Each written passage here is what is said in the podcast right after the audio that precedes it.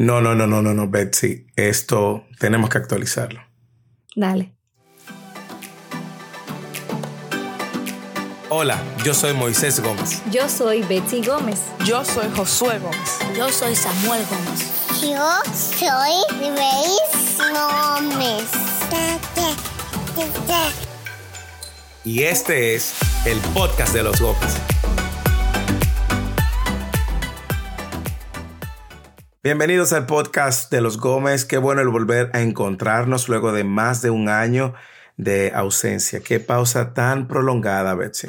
Ahora venimos los Gómez 6.0. Sí, la familia ha crecido eh, y hemos estado experimentando eh, el gozo de tener una familia de seis. Eh, y como dijimos en la última entrega que tuvimos, nosotros en ese momento celebrábamos el embarazo, la noticia de que estabas esperando un nuevo bebé. Y bueno, han pasado nueve meses, nueve meses más, y tenemos con nosotros a David como el nuevo integrante de los Gómez, tal como lo escucharon en el intro. Y gozoso, celebrando la vida, celebrando el regalo que Dios nos da y el poder ahora eh, también disipularlo e instruirlo en los caminos del Señor. Y una de las cosas que marca las, eh, los esfuerzos ministeriales que hacemos como familia es que queremos asegurarnos de que estamos entregando a otros de la abundancia que Dios nos ha dado. Y por eso nos vimos en la necesidad de hacer una pausa súper prolongada y cuando iniciamos, de hecho, este podcast dijimos que no tenemos una recurrencia establecida, no podemos prometer que lo vamos a hacer cada X cantidad de tiempo, porque queremos asegurarnos de servir a los nuestros primero y que entonces lo que podamos entregarles a ustedes realmente fluya de la abundancia de lo que Dios nos ha dado. Y yo, y yo creo que de eso se trata el podcast, de priorizar lo que tenemos que priorizar, que es la familia.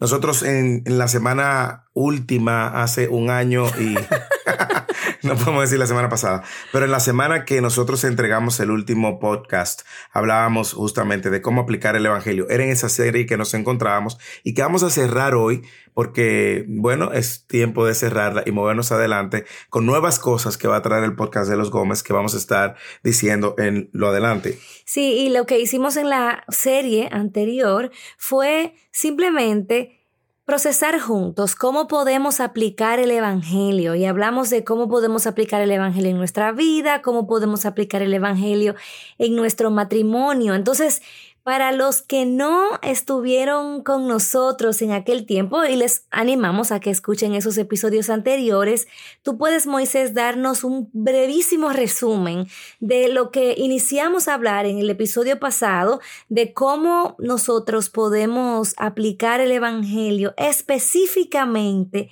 en la arena del matrimonio. Hablábamos de las expectativas, tenerlas en el lugar correcto y una de las razones por las cuales se da mucho de insatisfacción, se da mucho de frustración en medio de las parejas es justamente porque tenemos expectativas incorrectas. Y hablábamos en ese episodio anterior cómo el saber que estamos casados o casadas con eh, un cónyuge que es pecador, pues nos ayuda a entender que ese, ese cónyuge en algún momento va a fallarte y eso te ayuda a entender y preparar tu corazón también para entonces hacer lo que el Evangelio te invita a hacer y el Evangelio te invita a modelar, que es perdonar, confesar y esos también fueron algunos de los elementos de los cuales nosotros hablábamos. Tú tienes que prepararte para que tu esposo o tu esposa en algún momento te va a fallar. ¿De cuáles maneras? De múltiples maneras. Mentira, a veces engaño, lamentablemente en otros escenarios infidelidad, en otras ocasiones ocultando eh, información, medias verdades. Y eso de una manera u otra va, va, a traer decepción y va a producir daño. Eso no quiere decir que estos pecados los vamos a respetar, como dice el autor, de, de, pecados respetables o a decir, bueno, esto es normal que pase, todo lo contrario, el pecado es algo horrible, pero sí tenemos que estar apercibidos que los pecadores pecan y me encanta esa frase, no sé de quién es. Esa frase la dice eh, Paul. Tripp. Paul... Le cambiaste el nombre, Moisés. Esa, esa, frase la dice Dave Harvey. Dave Harvey lo dice en su libro Cuando pecadores dicen acepto. Y yo creo que también se parece mucho a Paul Tripp. Eso es lo que tú dices, Paul W. Tripp. Paul W. Tripp, it's fine. bueno, sí, hablábamos de, de, de, que eso nos ayudará a tener las expectativas correctas. Los pecadores pecan y pecadores que han sido perdonados por Cristo perdonan también. Es una frase que vemos en uno de esos libros acerca del matrimonio. Los que han sido perdonados están llamados a perdonar y es parte de la vida del Evangelio. No hay manera de que si usted ha sido... Eh, ha nacido de nuevo, ha recibido una nueva naturaleza, el perdón no sea parte de su ecuación. y, y, si quieres abundar un poquito acerca de este tema, lo hablamos en el episodio anterior, específicamente el episodio 9, cómo aplico el Evangelio en el matrimonio. Y la segunda cosa que hablaste, Moisés, es cómo la confesión es clave en la aplicación del Evangelio. Háblame así una, un poquitico. Bueno, dos cosas podemos decir. Uno, que es uno de los aspectos más desafiantes de todo matrimonio, es uno de los retos que tenemos por delante de crecer en una confesión continua y que requiere humildad y amor para perdonar y amor para confesar. Y yo creo que la confesión, cuando hablamos del Evangelio, está basada en el hecho de que nuestra identidad no se basa en ese pecado que vamos a confesar, sino que lo, confesamos valientemente y transparentemente precisamente porque sabemos que hemos sido perdonados, que estamos unidos a Cristo, que ahora somos vestidos de la justicia de Cristo, que nuestra, nuestro estatus eh, de salvación no va a cambiar. Entonces, como odiamos el pecado y como aborrecemos el pecado, entonces precisamente lo sacamos a la luz y lo confesamos porque queremos erradicarlo, queremos cortarlo, queremos apartarnos de él. Por eso les recomendamos que revisiten el podcast anterior donde íbamos en detalle en cada uno de estos aspectos. Quedaron dos elementos muy importantes en nuestra última entrega y era el, el ejercicio de eh, entregar la gracia que hemos recibido o extender gracia. Y nosotros cuando hablamos de eso es por el hecho mismo de que nosotros en el Evangelio damos lo lo que nosotros hemos recibido. No hay manera de que usted deje algo fuera. Si usted ha sido receptor del perdón, el Evangelio te invita a extender perdón. Si tú has sido eh, receptor de la misericordia de Dios, el Evangelio te invita a tener misericordia. Y no es menos cierto también que el Evangelio nos invita a extender gracia porque hemos sido receptor de una gran gracia. El perdón, el ejercicio de la gracia, el ejercicio de la misericordia en el matrimonio es clave para mantener un matrimonio que glorifique el nombre de nuestro Señor. Amén. Entonces, tú puedes definir qué es gracia. Bueno, en la gracia es el regalo que nosotros recibimos aún sin nosotros merecerlos.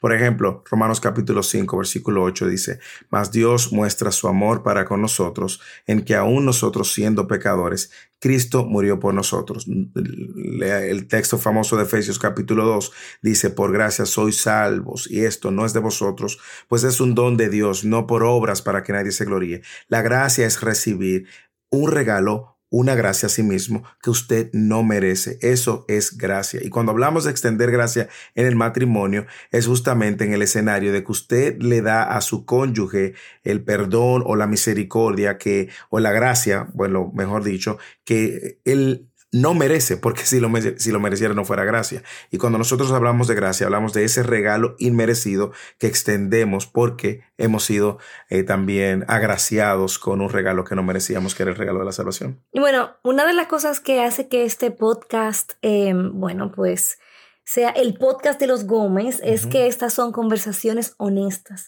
Y no nos avergüenza y no eh, tememos abrir nuestros corazones, abrir nuestras vidas para que ustedes también puedan, puedan ver que esto no se trata de la teoría, sino que el Evangelio es lo que ha salvado nuestro matrimonio, no solamente nuestras vidas, nuestra familia, nuestra relación. Y yo recuerdo en una ocasión en la que me sentía gravemente herida por algo que tú habías hecho y realmente hasta cierto punto podía sentirme con el derecho, y esto todavía no, no nos habíamos casado, pero ya estábamos eh, encaminados en esa dirección. Y yo me recuerdo que eh, en el momento en el que me sentía con todo el derecho de eh, exigir justicia y que tú pagaras lo que habías hecho y que cómo era posible. Yo recuerdo estar en mi habitación recordando eh, cómo, fue como, como si Dios me estuviera confrontando con la verdad de, óyeme, cuánto yo te he perdonado a ti. ¿Quién eres tú para no perdonar? Y eso obviamente no lo escuché audiblemente de Dios, pero lo veo en todas las escrituras, lo veo en los evangelios, o sea, hemos sido eh, receptores de tanta gracia y a veces lo que hacemos es que nos convertimos en acumuladores de gracia en lugar de ser facilitadores de gracia. Y déjame decirte, Moisés, una de las cosas que nosotros, nosotros a veces pensamos es que se oye muy bonito y hasta a veces nos hace, nos hace sentir súper espiritual. Claro, yo voy a extender gracia, pero para extender gracia alguien tiene que pagar un precio. Y de eso se trata el Evangelio, que yo voy a pagar el precio de dejar pasar la ofensa. Yo voy a pagar el precio de asumir el costo de lo que significa perdonar, porque a veces pensamos que extender gracia es como pasarle paño tibio a la situación, mantener mi amargura por debajo y decir que todo está bien. ¿Cuáles son como los conceptos equivocados eh, que quizás nosotros podemos estar pensando, creyendo acerca de la gracia?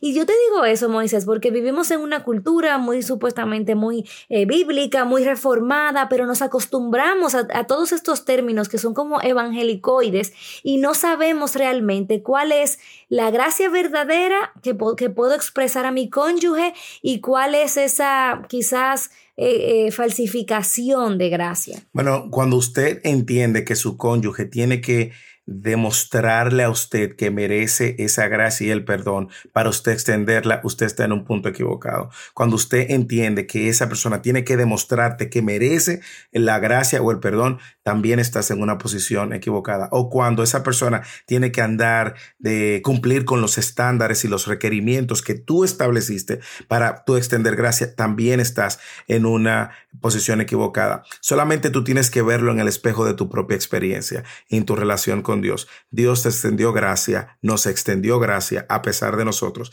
Si nosotros somos sinceros y venimos delante del Señor, usted y yo, lo único que hemos hecho ha sido ofender a un Dios que es santo, santo, santo. Y nos respondió a nosotros con amor inmerecido, amor eterno, sin nosotros merecerlo. Nadie vino a Dios por sus propios méritos o por sus propios términos. Dios sencillamente le extendió algo que nacía de su naturaleza, nacía de su carácter y que Él soberanamente quiso hacerlo a pecadores que él soberanamente había escogido. Entonces, en ese sentido, es el espejo de lo que hemos recibido con Dios que debemos de llevarlo a la realidad de nuestro matrimonio. Y también yo creo que una gracia falsificada es como una gracia enojada. Mm. O sea, esa persona que dice, bueno, yo voy a extender gracia porque eso es lo que dice la palabra que yo tengo que hacer. Y yo te voy a dejar pasar la ofenda, ofensa, pero de alguna forma el ambiente alrededor de la gracia, en lugar de ser eh, como una invitación al amor, eh, en realidad es como un policía. Sí, es como, es como una invitación a un régimen legalista y aún los americanos tienen una expresión, a caminar en cáscara de huevo, no puedo hacer nada porque entonces la verdad es que la gracia es, es, es, un, es una una realidad que sobrepasa muchas veces nuestra propia capacidad de entenderlo para poder aplicarlo. Yo creo que también un aspecto muy importante de la gracia es saber dónde está puesta mi esperanza. Porque cuando yo pongo mi esperanza en el desempeño y en el comportamiento de mi marido, entonces la gracia es una gracia limitada porque al final de cuentas me voy a vivir decepcionando. Sin embargo, yo puedo poner mi esperanza en Dios, quien ha prometido si tu marido, por ejemplo, es creyente, que Él inició una obra en tu marido y Él la va a completar, tú pones tu esperanza en Dios. Entonces eso te libera para tú extender gracia y tú perdonar. Ahora bien, pregunta caliente, Moisés. No, no pasemos a lo próximo. Pregunta caliente. Si nosotros decimos que vamos a aplicar el Evangelio en el matrimonio, y yo me imagino a esa esposa que te dice, bueno, ok, pero yo estoy cansada de extender gracia. Y mi esposo no cambia. Y no cambia, y no cambia, y no cambia. O sea, ¿dónde yo, cómo yo veo bíblicamente el hecho de que como cristiana yo soy llamada a extender gracia? ¿Dónde está entonces la obediencia? ¿Cómo yo puedo el arrepentimiento? Porque yo te voy a decir algo. En Dios tenemos gracia sobre gracia, pero Él nos exige que nos sometamos a su señorío. Entonces, ese, e, esa dinámica ahí, ¿cómo tú puedes desenredar eso? Bueno, va a depender eh, de cuál escenario nos encontramos, si son esposos cristianos o si uno de los dos no lo es. Yo creo que cuando tú estás casado o casada con una persona que confesó ser creyente, tú debes de descansar en que la obra del Espíritu Santo está en él. Y tú me has escuchado más de una vez y lo has escuchado en momentos de consejería. Si una persona viene a ti y es un genuino hijo de Dios, tú tienes la seguridad de que no es una obra que tú vas a lograr. Dios está activamente obrando en el corazón de esa persona por lo tanto, el extender gracia viene acompañado pues de de, esa, de, esa, de ese paso que tú das en fe, de darle a tu cónyuge lo que no se merece. Sin embargo, si ese cónyuge dice ser cristiano y no, y mantiene un patrón recurrente, reincidente de pecado, entonces tienes que extender a otro instrumento de gracia que se llama el proceso quizás de Mateo 18. Me encanta eso, porque la gracia no solamente es poner el pecado debajo de la alfombra sino también el confrontar el pecado según los términos bíblicos. Y por eso nosotros entendemos que es un instrumento de gracia el tú, si tú estás casado con un cónyuge que profesa la fe cristiana, ir sobre Mateo 18. Eh, primero confrontarlo bíblicamente, luego buscar testigos, luego buscar eh, líderes y ir por el proceso de manera que esa persona tenga otras oportunidades de arrepentirse, darse cuenta de su pecado y si es un genuino creyente, antes de que este, esto, es, esto es, suba a escale. escale al nivel de la, de la iglesia, pues entonces pueda recapacitar, arrepentirse y reconciliarse. Si no, pues evidentemente tú creías que estabas casado con un cónyuge creyente, pero no lo es. Y ahí es donde entonces se replantean las cosas. Me encanta eso. Y otra cosa que pienso que es una falsificación de la gracia es uno de los cónyuges exigiendo gracia. Sí. No, tú tienes que extenderme gracia. Y adoptando una actitud demandante. Eso habla de un corazón que no es humilde, porque cuando una persona ha ofendido al otro, debe de reconocer el daño que ha hecho, el impacto que ha tenido su pecado en el prójimo y cómo esa persona puede contribuir para restaurar lo que sea. Confianza, cómo puede eh, contribuir para restaurar incluso el, el, amor, la relación que se ha quebrado de una manera u otra, no estar demandando, ah, no, tú eres creyente, tú di que vas a la iglesia, tú dices que eh, lees la Biblia, que son argumentos que se utilizan para manipular. Bueno, no, no, no, no, usted no está en posición de demandar, usted está en posición de restaurar y reconciliar. Eso me encanta, Moisés, me encanta. Mira, hay un, hay un componente interesante porque el texto que usamos en la última vez que eh, tuvimos el podcast eh, era Colosenses capítulo 3, versículo 12, que dice, como escogidos de Dios, santos y amados, revístanse de tierna compasión, revístanse de bondad, revístanse de humildad, revístanse de mansedumbre y paciencia y soportense unos a otros y perdónense unos a otros. Y si alguno tiene queja contra otro, como Cristo os perdonó, así también hacedlo vosotros. Me encanta y creo que lo, lo vimos, pero es necesario revisitarlo, que nuestra posición ahora de vivir a la luz del Evangelio de una manera digna en el Señor va, nace de una nueva identidad que hemos recibido, de una nueva naturaleza que tenemos y del llamado que tenemos de modelar la compasión, la bondad, la humildad, la mansedumbre y la paciencia en el ejercicio de nuestra relación matrimonial. Por lo tanto, extender gracia por esfuerzos por tu propio esfuerzo humanamente, va, a ser una carga imposible, va a ser difícil, eh, pero cuando tú, a, a, la luz de lo que tú has recibido y quien ahora tú eres, por la obra de Cristo en ti, bueno, ahora tú estás facultado por el Espíritu para modelar el fruto que te va a ayudar y te va a encauzar a extender gracia, a extender perdón y tener misericordia y compasión y bondad y humildad, como el texto de Colosenses dice. Todo esto con un fin, Bexy, ya entrando en la parte final del de, eh, episodio. ¿Por qué lo hacemos? ¿Por qué vivimos a la luz del Evangelio? ¿Cuál, ¿Cuál tú entiendes que es la mejor respuesta? ¿Por qué perdonamos? ¿Por qué confesamos? ¿Por qué extendemos gracia? ¿Cuál sería tu, tu Bueno, respuesta? porque nosotros como matrimonio estamos llamados para a vivir para la gloria de Dios. Excelente. Y ese es el punto. Nosotros debemos de tener delante de nosotros el recordatorio de que nuestra relación tiene un propósito mayor que nuestra propia gloria o nuestros propios intereses. Es mostrar la magnitud de la obra de Dios en nosotros de manera que eso también traiga gloria a Dios. Porque es que cuando nosotros entendemos el Evangelio y cuando nosotros entramos nuestro matrimonio en el Evangelio, todo se redefine y comenzamos a caminar contraculturalmente. Aún nosotras como mujeres, por ejemplo, vemos tantos mensajes allá afuera que nos dicen, sigue tu corazón, tú eres el centro de tu vida, haz lo que te haga feliz y pensamos que el matrimonio es simplemente un medio para lograr eso, para nosotros buscar nuestra propia felicidad y en otras palabras, nuestra propia gloria. Entonces, cuando entendemos y, vemos el Evangelio, tenemos que redefinir los conceptos. El matrimonio existe para desplegar la relación entre Cristo, su iglesia y como pareja casada como matrimonio. Todo lo que nosotros hacemos, eh, al final de cuentas, existe y sirve para la gloria de Dios, no para la nuestra. Sea dulce, sea amargo, sea triste, sea alegre, en abundancia, en escasez, en enfermedad, en salud.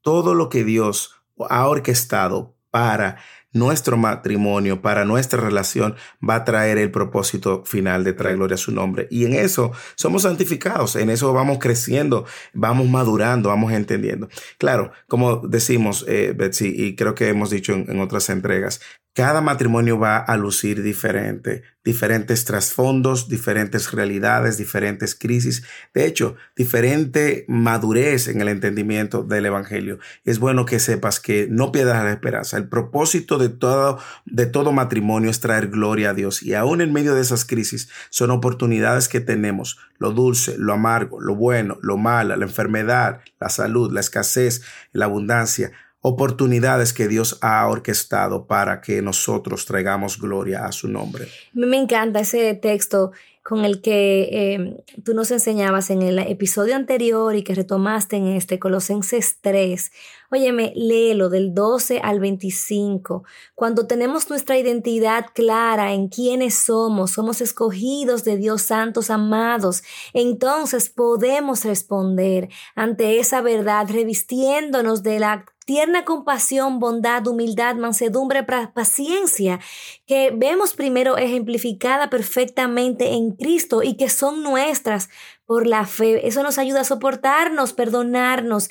Y me encanta cómo en el versículo 16 nos da la, nos da la base para poder alimentar nuestro corazón, para poder responder de esta manera cuando dice que la palabra de Cristo habite en abundancia en ustedes. Es clave. Me encanta. Es clave, es clave. Bueno, Betsy, yo creo que podemos dejar esta serie hasta aquí. Nosotros terminamos, aunque regresamos un año después, ¿qué te parece si cerramos esta temporada? Sí, porque es muy importante uh -huh. que ustedes sepan que ese año en el que estuvimos ausentes, quizás nuestras palabras no estaban siendo capturadas en audio porque las estábamos escribiendo en un libro. Yo quiero que rapidísimamente, Moisés, me cuentes, escribimos el libro Una vida al revés. Eso, eso es cierto. En, en el tiempo que estuvimos ausentes, tuvimos dos niños.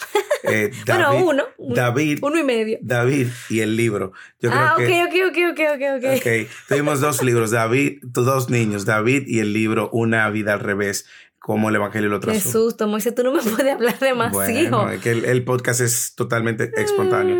Y una vida al revés va, eh, bueno, plasma mucho de lo que Dios ha hecho en nuestras vidas en los últimos 10 años y queremos que usted pues eh, pronto pueda tener una copia porque en la segunda temporada entonces estaremos abordando mucho del contenido del libro Una vida al revés. Y también algo muy, muy, muy novedoso es que vamos también a compartir nuestro contenido y va a ser transmitido en la programación regular de Radio Eternidad. Así que no solamente vas a escuchar el podcast en tu plataforma de podcast favorita o en losgomez.org. Así que se llama la página sí, de nosotros. losgomes.org, sino también a través de la programación regular de Radio Eternidad. Yo espero que nos soporten porque esa es una emisora así, muy formal.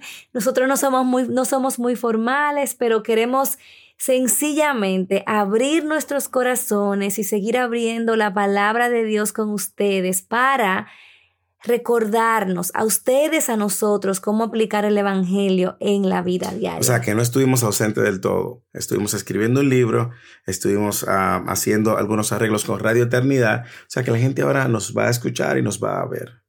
Nos va a ver. Yo todavía estoy como, tengo un glitch cerebral, pero sí, nos va a ver. Así que prepárese para la segunda temporada del podcast de los Gómez. Les esperamos. Bye.